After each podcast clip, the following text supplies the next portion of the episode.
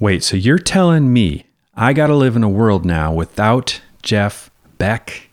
I literally don't know how to begin processing this. Certainly can't do it alone. Got to talk with somebody about it. So I've got an idea.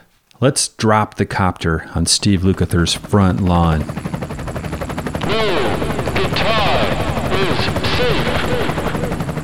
Okay, we're going to hear some Jeff Beck today for sure, but let's open with a little Steve Lukather tune.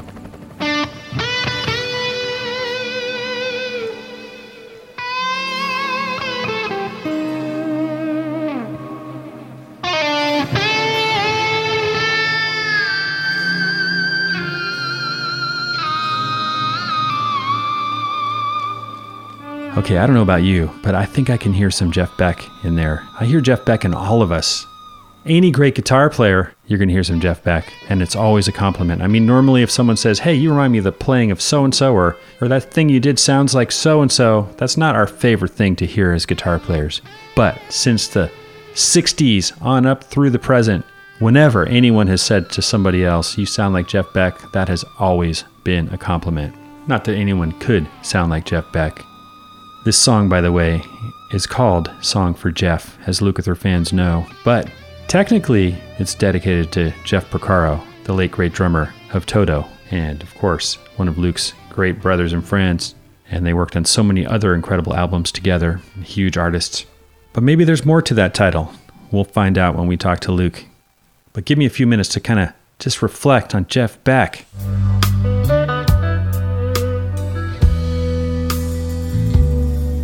I mean, if you analyze Jeff Beck, in my opinion, he's the king of the rock lead guitar sound in so many respects.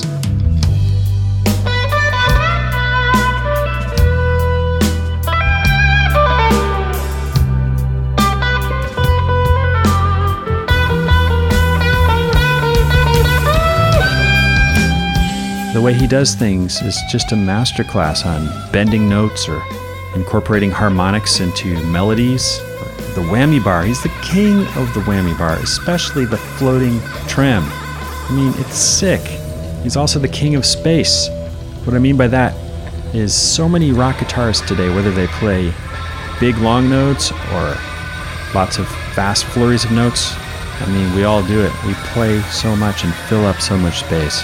Not Jeff Beck, he never did that. There was always so much air between the notes, which made them sound huge and dimensional. Most of all, though, Jeff Beck is the king of melody. He could tell a story melodically, he could keep you interested.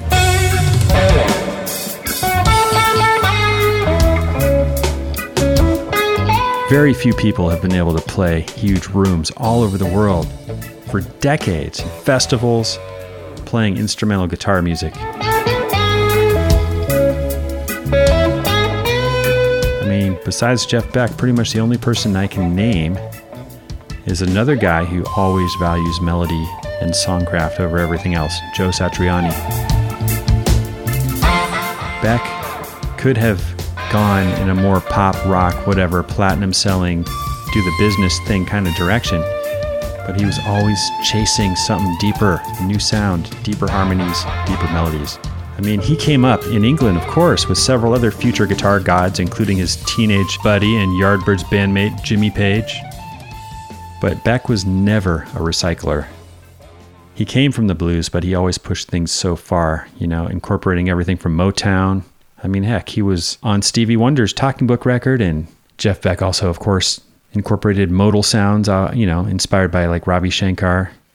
And ultimately, with no formal training, Jeff incorporated a complex sort of jazz aesthetic that was always led by that huge guitar sound. It was still rock to my ears but it had the adventure and the badass grooves and cool chord changes of jazz and jazz fusion.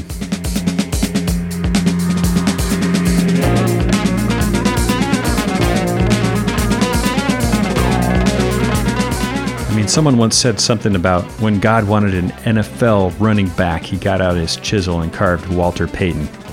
Well, well, I feel the same thing about when God wanted a guitar player. Suddenly, we had Jeff Beck. No matter what style Jeff was playing, he always had this thunder in his fingers and this unpredictability.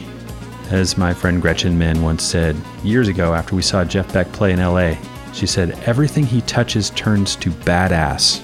Jeff also with Jeff Beck Group, you know, Rod Stewart on lead vocals, he pioneered the huge rock band format, the template where you have bass, drums, guitar, and a front man or front person, which we've seen forever. Everyone from Van Halen to the band that came out soon after the Jeff Beck Group, Led Zeppelin. But Jeff, you know, where he ended up was far from the rock blues format. Starting with maybe Blow by Blow, his album in the mid 70s, going forward, and perhaps taking inspiration from Mahavishnu Orchestra and from Billy Cobham's Spectrum record, he created this huge style of rock instrumentals with interesting chord changes, fat grooves, and always killer musicians. Whenever he could, he got the best players. Some could say it's like jazz fusion or rock fusion, but to me, it's a genre all its own. It's just Jeff Beck. I mean, another great way to tell who a truly great guitarist is is to ask a great drummer, bassist, or keyboardist, someone who's seen music evolve for a few decades. Ask them who their favorite guitar is. Jeff Beck is probably his name, well, it probably comes up quite a bit on those lists. So much groove, drummers loved him. It's funny, my good buddy Ravi Abkarian, one of my best friends, has evolved, you know, from being the adolescent rock guitarist I met in junior high school to being a fiercely dedicated jazz bassist, upright bassist, and director of Oaktown Jazz Workshops and I love Ravi because he's so honest about his opinions. One of which seems to be, if I'm not mistaken, that he basically fucking hates rock music. I mean, interesting, he likes Taylor Swift. I do too. But there's like nothing in between. It goes straight from there to Charles Mingus, except for Jeff Beck. Ravi would always, just like the rest of us, pay that 75 bucks or whatever to go see Jeff play when he came through town. I have singer friends that like Jeff Beck. Everyone liked Jeff Beck. B.B. King apparently said that he was his favorite rock guitarist, if I got that right. Speaking of Charles Mingus, here's Jeff doing Goodbye Pork Pie Hat from Live at Ronnie Scott's, one of my true Desert Island discs. One thing I might add, and some rock fans might take issue with this first part, is that, in my opinion, judging from the videos I've seen of them and the live albums, and as great as they were live, Led Zeppelin was best in the studio. Yes, I saw Song Remains the Same a million times. I'd go to the UC Theater movie house where they play, you know, rerun movies, and they every time they played that movie, they'd bring in a big PA system so it was extra loud. And there are magical moments in it. But Jimmy Page's genius, I've always thought, is his layering, his parts, his melody, his tunings, his orchestrations, and that production chops. I mean, Jimmy Page is a huge part of the John Bonham drum sound. Nothing sounds like a Zeppelin record. Jeff Beck's records, on the other hand, as great as they were, well, it was always, I think, more transcendent to see him live. That air of spontaneity and the hugeness of the sound. I say this as someone who's been seeing Jeff since I was 14, when I saw him steal the show from Jimmy Page and Eric Clapton at Ronnie Lane's Arms benefit in 83 at the Cow Palace in San Francisco. And Jeff just got better and better each year to hear that incredible tone filling the room, just a guy up there, bareback, as I describe it, on a strat because he's bareback in that he has no locking trim to save him, no humbucker for extra distortion. He's playing a floating bridge, which can always go haywire on you if you breathe on it wrong. He's playing without a pick and seemingly with not even a guitar tuner to fall back on, often tuning on the fly between songs by ear. To see him pulling lightning bolts out of the sky like that and filling up the arena with that glorious sound, well, if you missed it, I am so sorry. Anyhow, so yeah, I'm Jude Gold. This is No Guitar is Safe, the guitar show where guitar heroes plug in. I'm also one of many, many legions of guitar players who wears my Jeff Beck influence proudly, as you can hear on this little clip.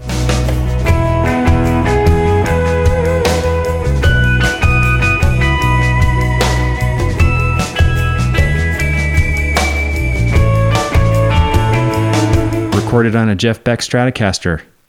But I'm going to cut that off because this ain't about me. I just can't wait to get over to Lukather's house, who had many adventures with Jeff Beck, and dive in. If you're new to the show, this show is always about playing guitar with the guests, and they're showing us exactly what they do, and maybe we even jam a bit. But on special or somber occasions such as this, I'll make an exception. No guitar today, but we'll listen to music and talk about Jeff Beck. By the way, you should go back and listen to episode 64 with me and Lukather, where we play guitar and he relives so many of his incredible career moments. Great episode. Little backstory on Luke and myself. You know, I've known him for 20 years since I started interviewing him, and we've become friends because he's so easy to become friends with. And we've done events together, including Tour New Zealand, me playing with Jefferson Starship, and they were headlining Toto. That was in 2019. So just got back from New Zealand, actually, and I called Luke up after this Jeff Beck craziness, unbelievableness. I said, I'm coming over. And despite him being super busy with upcoming Toto tours, Ringo Starr dates, working on new songs for Ringo, and a new solo album of his own that should be out early summer, Luke took time to sit by the fire in his house on a cold, gray, drizzly Thursday afternoon, where just 15 minutes earlier got the news that another of his friends had passed away, David Crosby.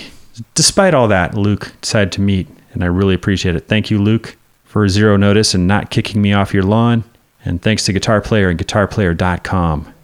All right, let's go to Luke's house where he is telling me about the first time he played with Jeff Beck. Keep it alive till you're 95, y'all.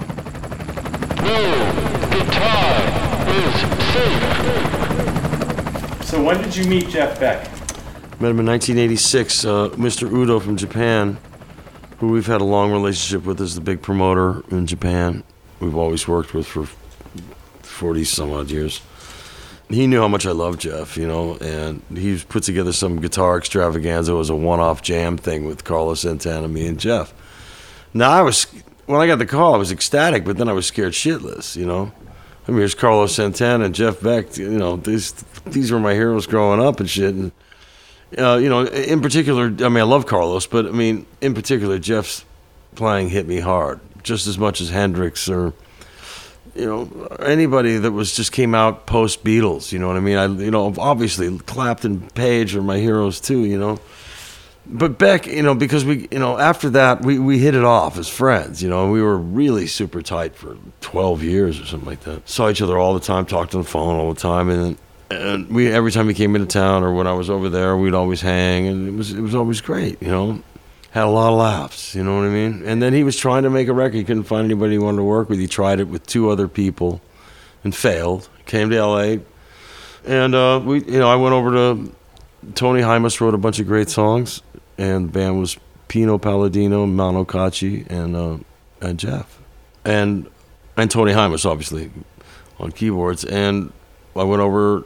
I said, "Let me help you make the record, man. Let me see, you know, let's see how it goes, you know." And uh, there's a much longer story to it, but anyway, that was the end. And we, and we did about six weeks at Dave Gilmour's studio in uh, on the Thames, three days after Princess Diana died. Wow. I stayed there for six weeks and we did all this great sh- stuff. And in the middle of it, you know, he caught techno fever. This band Prodigy just knocked him over, and all of a sudden he wanted to make a record like. And then the record just went away. And so there were some very strange business dealings with his original management. Were you kind of producing the record? Yeah, I was producing the record. But now, did that record ever? No, the record never came out. Right. We never. We we got eight tracks into it. There were about better than three quarters done. You know, there was just a few bits to do. He played some amazing stuff on it. It was classic Jeff Beck, and um, I never got a chance to finish it. And, and, and you know, when Jeff doesn't like something, he shelves it. You know, I think he's probably got ten or eleven albums in the in the somewhere hidden somewhere. Well, I certainly hope that that some of the stuff comes out, especially yeah. that. He had a thing about that. He's like, no, when I. You know, when I'm gone, burn all the tapes. Like he, like he didn't like, which is really just a would be a tragedy. Oh yeah, because I'm sure there's I'm sure there's some. Well, now I'm sure he could give a shit, but it's not my place to say anything. Um, I had a wonderful. It was one of the greatest times. I mean, this was 25 years ago.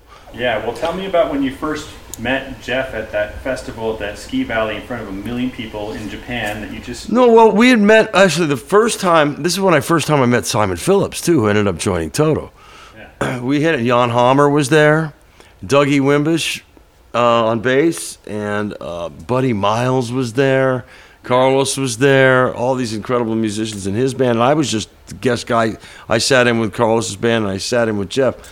Now, there's there's some uh, YouTube shit about that gig, and I need to explain myself what people don't understand, because I look like I'm trying to hot dog the shit, and I look like I'm running around like an idiot. I lo- I got tinnitus that night, and I, and I have never had um, I haven't heard silence since 1986. Well, slow down one second. to me, having just watched Freeway Jam again with you and Jeff trading solo, you look like you're just having the time of the life. With, I'm having the with time of my life. I'm no understand something. I was so honored to be there, but I was so fucking nervous. I'm going here. I'm, how am I supposed to play? You know, like I'm looking at Jeff. I'm just some wet dream I had when I was a kid or something. And at one point, it was so loud that the sound pressure. There were speaker cabinets and monitors completely surrounded. Must have been 120 dB on stage. Yeah, and if you look at the video, there's a row of monitors going from, the, not to mention the size. There was no spot on the stage that you could get away from the sound, like you know, like when you're playing live uh, without in ears. You could find go away from your amps and find a spot that Yeah. it was it was 120 dB, and you couldn't find it. It was hurting me, and I jumped over the front monitors and looked like I was trying to be a hot dog. No, I was trying to get away from my ears bleeding. Yeah. So I looked like an idiot. Look, this guy's all coked out. I was like, no, man, there's no cocaine in Japan, and I wouldn't do that anyway. Um, but th- I was embarrassed about it because people took it wrong and they don't understand what happened. But my, I've never, my, that that single gig was the last punch to my hearing. I've got someone who will back you up. Jennifer Batten says that she's not sure if this is when Jeff was still with us. She, I asked her if she would join the band again, and she said she wasn't sure even if he called her back because the sound was so loud on stage that she couldn't get away from it, just like you were saying. No, it's true. And here's the thing with Jeff: when, when he was, I gotta pl- keep you. I'm sorry, I'm just trying to get away from the fire. You know, it's like I like it warm, but now I'm like roll me over and call the fire department. Um, the thing with Jeff is it, it, the tone that he gets. When, no matter what amps you see from facing the stage, he's got two Marshalls turned backwards, facing outwards to the back of the stage. They're dimed Yeah. and it we did the show together in in France in July, and the whole band and crew was like, "Don't don't walk the stage right," because I mean, it's ridiculous. It was it was, but it was brilliant, and the tone was like insane. But I, I got really sensitive ears. I mean, I have to, you know, I freaking wear a hearing device just when I'm not playing music because you know, I started making amplified music when I was nine years old, and I'm 65. So do the math. And wearing headphones in the studio for 14 hours a day for 25 years, you know, damn near five days, uh, six days a week sometimes. For 14 hours a day, man, my ears got beat down from the from the shocks of feedback and bad patching, and you know, somebody hits the talkback, goes, Beep! and you're fucking, you know, third, it's in your ears. You know, it's like a boxer taking a punch. You know, one of these punches is going to make you go from normal to. Well, that's what it did to my hearing. So I was not only nervous, the sound pressure level was insane, and I was kind of trying to run from it, but still trying to have fun, realizing I'm on stage with Jeff Beck in a very unrehearsed scenario. On guitar, Steve Lukather. Come on. And I was just supposed to sit in a jam, and it was very loose. And sometimes when I'm real nervous, I play too much, especially when I was young, and I did. I overplayed, and I made an asshole out of myself, and I regret it. I wish I would have had a little more maturity to sit back, but it was, it was the mid '80s shred period, and you know, I was just nervous energy youth. I was 26 years old or something, 27 years old, and it, it was, it was, it was not a rookie mistake, but like uh, if they understood what was happening on the stage, you might give me a little more slack than just go, you know, make fun of me for trying to hot dog Jeff Beck when that was never the. That's impossible. And Jeff was going, "Come on, give me some of that shit." I mean, like he was. Like, That is a great moment. You're playing your heart out. well, you know, yeah. I mean, it was a great moment for me, and, and and here's the thing: it was never supposed to leave Japan, you know. But of course, we live in the internet world. Was supposed to be a one-time TV show. no, Luke, that is treasure. And they took they took one side of my amp, so it's almost all sounds like it's all effects. There's no dry signal, which didn't help my case any at all because this was the big rack era. You know what I mean? I'm not talking about women. There's my Luke.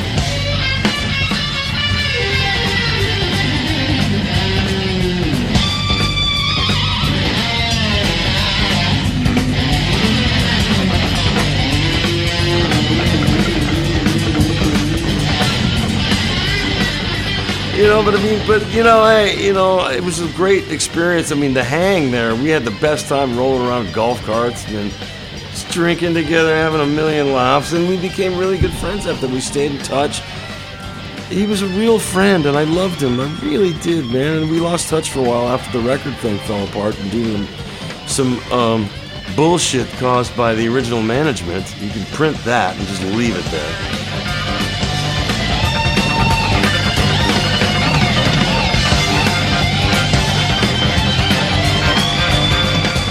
Been a rock star since he was 16, man. You know, I don't understand what that life might be. To be to be that Jeff Beck for 60 years, that's a lot, man. And you know, he was really he'd love something and then he'd hate it. So it was hard to get a gauge on. We'd be all excited about something the next day. He'd come in and go, ah, the snare sound bothers me. I don't like the song. We're not going to keep the song. I go, I can fix the snare sound. You know, we had there were weird little things like that. I don't know what he was looking for. Maybe I just didn't give it to him. But there's some good shit. I don't know if and when it will ever see the light of day.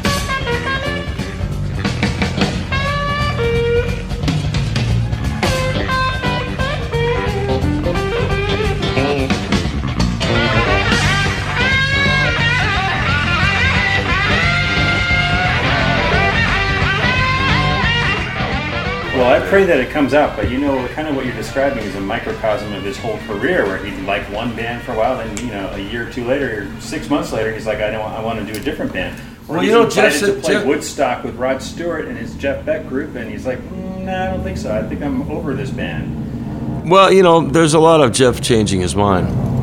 But uh, how much of that him changing his mind, or also how much of it is him just having such a pure love for just chasing the next sound? Well, he was never. He said something to me once that was very like when we were. I was at the house. I stayed at the house. We were trying to write some stuff together. Jeff wasn't a writer. That bothered him. He'd be like Clapton, Page. Oh, these guys are all rich. Blah blah blah. blah. Like what that? And I said to him, I said, those guys write songs, man. Songs that with vocals and like have hooks and there were hits and stuff. And that's where the records. I said, and you don't make a record but once every five years. Back then he hadn't made a record in a really long time. He, there was a from the time that we tried to do something. I think he tried it with Stewart Copeland. He tried it with somebody else, and then somebody else, and it was all the same budget. John Kalodner was the guy in charge. I never saw a budget. I didn't look at. They wouldn't let me see anything. But um, getting away from all that bullshit, Jeff is. He said to me, he goes, "No matter what it is, I don't want it to sound normal or like anyone else. If it's this note, I want to find a really weird way to play that one note, like a the fa- false harmonic or a weird something different that he could bring to it besides just playing. He should- He's do funny shit like pick a. He goes, "This is what I sound like with a guitar pick," and he starts playing and making fun of other guitar players, imitating them with the pick. It was funny shit. But uh, he told me the story about like the reason why he went to playing with his fingers. Okay. He was on the Ed Sullivan show with the Yardbirds and he dropped his pick and it freaked him out. He says, fuck this shit. I'm never going to use a pick again. Now, he would one now and then. But Sure. really, when Jeff went from the original, wow, that's Jeff Beck, to holy shit, how does he do that, Jeff Beck? I played his guitar. I, there, it's, it's, this cat's so magical. I don't think I've ever seen him tune a guitar. He would pick up a guitar that was like rotted, out of tune, strings fucked up. I go, Jesus, Jeff, these strings are like, what are they, 20 years old? And these are on something like the classic guitars, you know? And he goes, ah, yeah, whatever. There's like a B string on the E string and shit. It's like, okay. He picks it up and it's like, "Fling, perfect. Yeah. He, he had perfect pitch and he didn't know it because he didn't understand what that might be. The ears, like the worst thing that could ever happen to Jeff Beck would have been to take lessons and learn how to do it properly. He, there wouldn't be no Jeff Beck, you know. He just never wa He goes, whatever it is, if it sounds normal, I'm not interested. If it sounds like something I did before, I'm not interested. And no matter, I go, but then people want to hear you, the beautiful melodies. He goes, yeah, yeah, I did that. I go, but come on, man. I mean, we'll do it different, you know.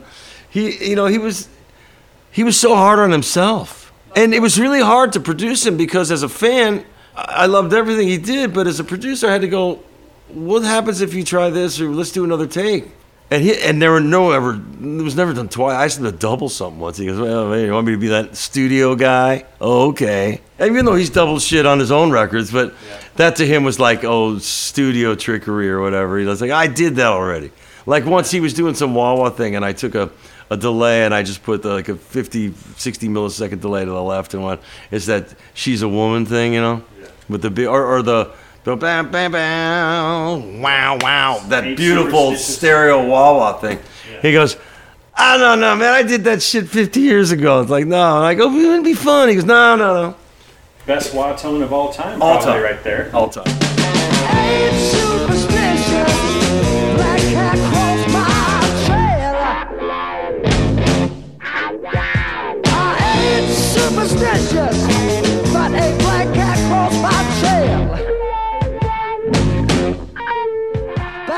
Man, he's the only cat that could play one note and with everybody else would put their fucking guitar back in the case again.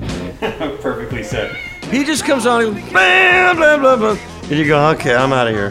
That's it. And that ain't all. I'm done. The master has spoken. Like to me, like all of these modern techniques, like let's think of the most modern, which is to me is the floating tremolo. Your bar. He was like part of his hand. What what were your impressions? of Well, you know, in the great bar? thing, Simon Phillips told me that when he was in the band with him, because he, did the There and Back and tour and wrote the Pump and uh, Space Boogie and all that stuff. And he was with Jeff a lot. Jeff spent years refining that before he ever committed it to tape. He was working on it probably back in Blow by Blow days. Yeah, well, there's hints of it there. Yeah, you know what I'm saying? He developed that. And I talked to him about it. I said, man, what did you guys go? I just, you know, what- whatever. I wanted to find different ways to make the electric car, guitar sing. That was his voice.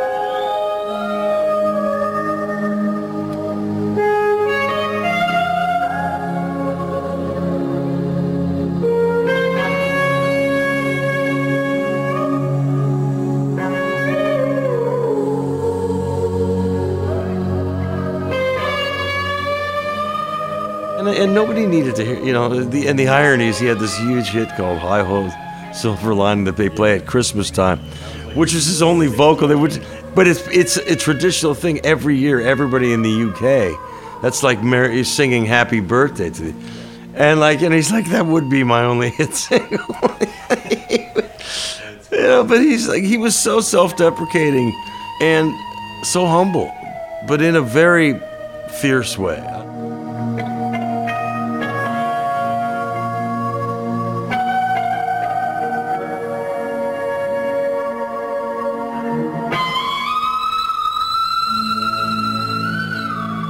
I don't know how that makes sense. Hum, fiercely humble.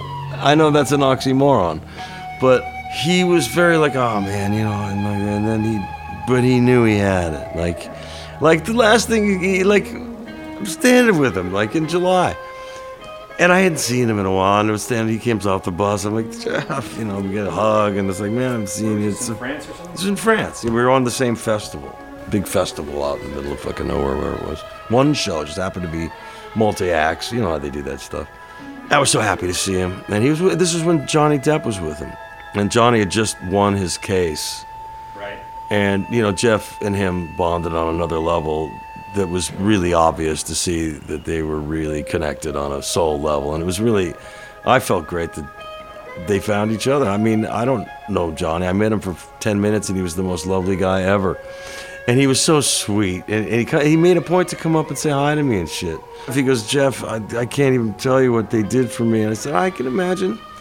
Jeff and his wife Sandra are lovely people, man. You know, they, and they obviously, I don't know how they met or whatever. It doesn't, the point being is like right before Johnny was, Jeff goes out and rips the fucking place apart.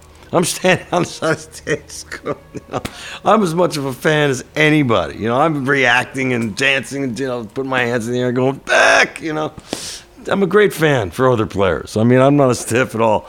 And I'm sitting with Johnny, and then Johnny goes, he goes, I'm gonna go. on." He leans over to me, and he's so sweet. He goes, I know I ain't got no business being out there, but he, but he's my friend, we, he loves me when I come out and play. And I said, dude, you guys look like you're having a ball. Go have some fun. Nobody's fucking fuck everybody. Like, 'cause, like he was trying to say to me in a really sweet way. I know everybody's saying like, "What the fuck am I doing out there with Jeff Beck?" But that was not where it was coming from at all. And Jeff really just you could see the love he had for him. That was real. And Johnny's a really sweet guy, man. He's not, you know, he was at least I really liked him. I thought he was like, wow, what a great cat, man, you know. And Jeff, and it was so wonderful. Wow, see you, man. I'll see you. We'll hang, you know. I'll see you. Hope I see you soon. And that was the last. And then I didn't know he had fallen ill. Apparently, he picked up this ridiculously weird bacterial meningitis. Where do you get that from? Did you hear that he was sick? Anything beforehand? Or No, I but I after the fact is oh he went in December. He went. I don't want to say because it's not my place to do that. But he was in the hospital, Dang. and apparently some of the guys like Eric and went to see him. I saw Nathan East told me that because I saw him last night. He said that Eric went to see him when he was in the hospital. But in other words, his old pals wanted to say goodbye, and I didn't know nothing. No, he didn't want any. Jeff, classic Jeff, didn't want anybody to know except for maybe a handful of people. Yeah. Why do you think Jeff was the king of playing the melody? Like, I mean, he, he took melody to another level that the electric guitar has never really known. Although I hear similar stuff. Why did why does Pavarotti sing the way he does? Why does Jimi Hendrix play? Why did Jaco play the way? Why does Vinny play the way he does? Why does anybody play? Who's a tra- Allan Holdsworth? Where do they come up with the Eddie Van Halen? You know, I could go down the list of all the guys that Tom Morello, the guys that like took it to another. Like, what the fuck was that? He was a what the fuck was that guy's entire career. If you listen back to those old Yardbirds records, he was way ahead of the curve. He was playing modal shit and he didn't know he was playing modal shit. I mean, he's completely unschooled. I mean, completely unschooled. Yeah. You know, F sharp 13 to him means nothing. If you play it for him, play it, he'll figure it out and make it weirder. And go, wow, I would have never thought to do it that way. Don't ever take guitar lessons. You know what I mean? Because a school guy would never think to grab shit like that. But when it comes down to your original question, the single answer, there's one word answer. That's his touch, man. I played that same guitar. It's not like me playing the guitar. He picks up the guitar, any guitar, a shitty guitar, and Jeff Beck comes out full speed ahead. It's in his hands and his heart. Can't learn it. Got to be born with it. He- God gave him a little extra. That's all I got to say. Weren't you quoted as saying that when God plays guitar, he uses I said he's God's guitar player, and now he really is. That's what I said. In the quote, no, I said he's God's guitar player. God doesn't need to play guitar. He's got Jeff Beck. Yeah. That's what I got to say about it. yeah. You can quote me on that. Because up there, I'm Je- Jeff. You know, I mean, you know, there's nobody like him. And listen, I try to fucking. He's a huge influence on me. I love to use, wha- but you know, you know, the faux, you know, faux slide and all that shit that we. But when he does it, it sounds like something else, man. yeah. It's it's just this one of a kind touch. He's got that thing that you can't learn. It's extra. Some people get a little extra, and some people don't. There's a lot of space in his playing. You know what I mean? Like a lot of room. Like he listens. He never Jeff never overplayed. He never ever overplayed. He had certain tricks that he would come back to. Like you know, we all have our go-to licks when all else fails. you know, you know, a place to start and to work off of or whatever. You know, we all come from the blues anyway. You know, basically. But just it's the way he attacked each note. I mean, it's just his soul was coming through the guitar. It wasn't just like there's a great guitar player upstairs. It's like this guy's blessed. He's blessed. And we're blessed to hear him.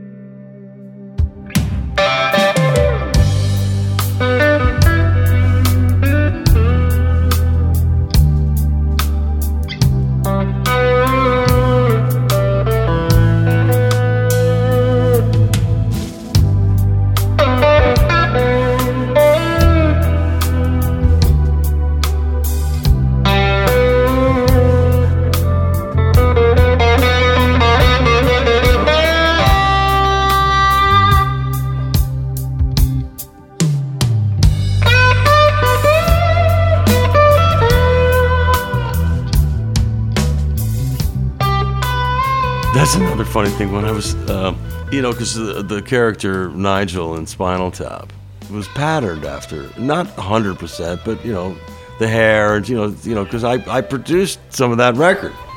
Yeah. And not and Christopher Guest, who played Nigel, he when I first met Chris and how I even got the gig. There was a big event at uh, Guitar Center for Jimmy Page. And I went with Eddie and some other guys, and it was like every guitar player in town was went there as a private event, you know, just to honor Jimmy. I think it was before his rock walk thing or whatever. And I was just like, shit, hold on a second, my, my phone, let's use okay, where was I? So you were at you were at Guitar Center. Oh, yeah. Private event for Jimmy Page. you know, and, and uh, the special guest was uh, Chris Guest was going to be, you know, he was going to be there as the just going to have fun with it. I had it, and Jimmy Page was so lovely that night to me. He pulled me aside and shit, and he had a nice chat. Anyway, getting back to what happens, I walked up to Chris Guest because I had been with Jeff, and I said, "Man, what do you think about this, man? I think they were patterned." The, the Nigel character after you a little bit, and he, and Jeff started laughing. He goes, "Yeah, man, that was funny shit." And so I, I walked up to Chris, and I, who I'd never met before, and he was just sitting there in character. And those guys, when they get in character, they usually never stop. And I walked up to him and I said, "Hey, Chris, Steve, look." He's like, oh, uh, "How you doing with the fake accent?" I leaned over to him. I said, "By the way, Jeff Beck loves the, loves the fact that you kind of pattern your thing." And he stopped and he looked at me, and he broke character and spoke. He goes, "He's not mad." And I said, no, man. He thought it was funny. He goes, oh, God, I'm so. And then I got to talk to him like a real person. I said, he says, we're doing a record. I said, hey, man, I'd love to work with you guys. Blah, blah, blah. And he and they called me, and I ended up doing four tracks for the Break Like the Wind record, which I got Jeff to play on. There's a song, Break Like the Wind. The track, there's six guitar solos. Uh, I forget what order, but it's Jeff, Brian May, Satch, me, Nigel, and Slash. And everybody had, like, you know, four or eight bars and it goes up a half step and all this stuff. And Jeff, I gave Jeff the last one and I sent it off to England. I go, send me something great. And he did. So he did Jeff plays the last one. He plays the last. It, I don't have to tell you which one it is. If you, you know, if, if, if you like Jeff Beck, even if you don't, you'll go, that's Jeff Beck. Um, no, it was great. I mean, we did all kinds of fun shit together. Yeah, I once did a great event with Michael McKean as David St. Hubbins. Yeah, love Michael. It was for Oracle or something. They asked me how much, and I named a number. They were like, "Fine." I'm like, damn, I should have named a higher number. It's funny, you know. I always like to say, "Well, what are you offering?" Because you don't want to go like, uh, "Okay, thousand bucks." Like, "Oh, we were going to pay you five thousand. no one's gonna say that. Yeah, you know, you always got to throw the ball back. Well, I mean, unless it's a set rate thing where everybody has like s- double scale or whatever the fuck it is. So what, what what's ironic now is if someone listens to your song song for Jeff, Well, you know, a lot of people, time, a lot of people think that was it was kind of a multiple nod. One to Jeff Porcaro, one to Jeff Beck. I wish I could play like Jeff Beck, but I don't. But he's is an influence and somebody that touches my heart very deeply. And you know what's great about Jeff? I got to see it all up close. You know, recording. Like I, you know, talk about how do you do that? Well, I was in the room. I watched it all. I saw the whole process and how he liked to do things and certain things. He he liked it a certain way. He liked to have a certain like reverb and delay thing, but without obvious delay. like in the headphones while he's driving. No, he wanted to do all the shit. The way we did it is the way he wanted to play was in the control room with a champ amp that was in there facing up at his guitar so we could do the, you know, he could get the speakers simulation thing. And then, of course, a Marshall out in another room with a 57 or whatever the guys were putting on it, basically that. But man, when every time he picked the thing up, man, it was just. And sometimes he'd get hard on himself and be bummed out. Yeah. And I'd be like, why? What's? Why do you? You? Why are you so hard on yourself? To me, I love making melodies using harmonics. You know, mixing as many harmonics into a single note melody as I Sure, can. of and course. I really think of Jeff Beck. Is that something that I've heard you hit? Oh? I mean, you know, I'd be lying. I'd be, Quoting Jeff Beck? yeah, I mean, I'd be lying to you if I didn't say I fucking, you know, I'd throw something I stole from him now and then. But it's obvious. Oh, he's doing Jeff Beck now. It's not like I invented that. I mean, I I steal from everybody, man. What the fuck? You steal? Steal from the best. Yes. You know what I mean? I mean, I could play the same licks, but I wouldn't sound like him. It's it would be a homage with respect and love, but I ain't gonna fucking go out, and, you know, try to do an impression of Jeff Beck and like with any with a straight face. Anyway, I'd be like um, honor his music. I mean, I played his music before, but I do my version of that like everybody else would. But when Jeff does it, like there's just a he was like a tsunami of sound and ideas and fattest guitar sound I've ever heard on a stage. And why is that? It's not like he's using the craziest amp. He's often using those Marshall DSLs, you know, PC board amps. They're good. I think Why is his tone? No, he's got he's got a couple of plexis dying behind the stage, old school. But he also has the stuff as well. I mean, from what I saw, I mean, I've seen like in the studio is one thing. It was just a Marshall, you know, out in the other room. But live, he's I mean, it's just him, man. I'd love to say there's a magic guitar and amp, but it's magic. The magic was in him, and the magic's not here anymore, and that's heartbreaking. The fact that I'll never be able to stand on the side of a stage again or and hear him really playing live and like I just I feel so I feel for the, the band I feel for the people I mean I Tal and I had a quick back and forth and I just was you know I was busted up over it you know because I'm just glad that my last experience was real positive you know we and then fucking Jeff he's just about to go on stage and he goes don't expect too much I haven't been playing much lately and I go shut up and he goes as he walks on and just eviscerates the the venue. You know, everybody was screaming after everything he played. I mean, Is that outdoor show? yeah, Yeah, I mean, he's always been like that. You know, he takes his time off to do his hot rods and his real, his true love, cars. Well, I mean, you know, yeah. I mean, whatever, whatever. You know, he's a homebody guy. I mean, you know, he. I I can't speak for him because you should ask people that were really close to him recently. I mean, I've been an old friend, and we see each other every once in a while. For him, and once everything got sorted out, and he realized that, yeah, I mean, there were some very strange things that happened to him. He was real quiet about his childhood and stuff, and he was basically a pretty shy guy. But when he put that fucking guitar on, he wasn't shy. I know, it's crazy, right? Well, you got to get it out somewhere, man. May- Maybe part of his intensity and his emotional playing was based upon uh, his life and maybe a harder emotional thing in his life that he was able to get out on the guitar.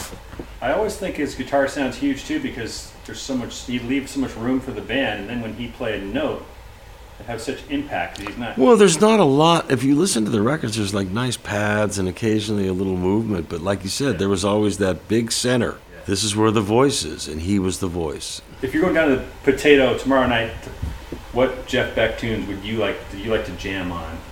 If I was going, Like you know, you're doing one of your shows, or what? I'd probably do Brush with the Blues just because you can be very emotive on that, and it's easy and it's it's it's a fun thing to play over.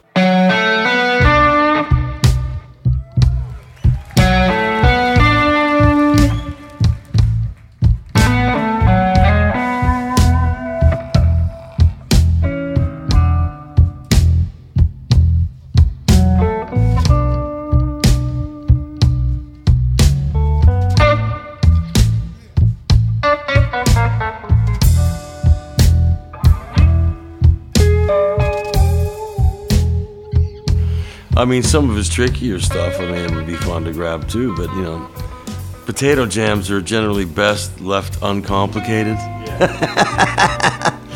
uh, but there's so many great tunes. I mean, because we've just ended, I mean, it's almost like too many people have done that one, but we used to do it a long time ago.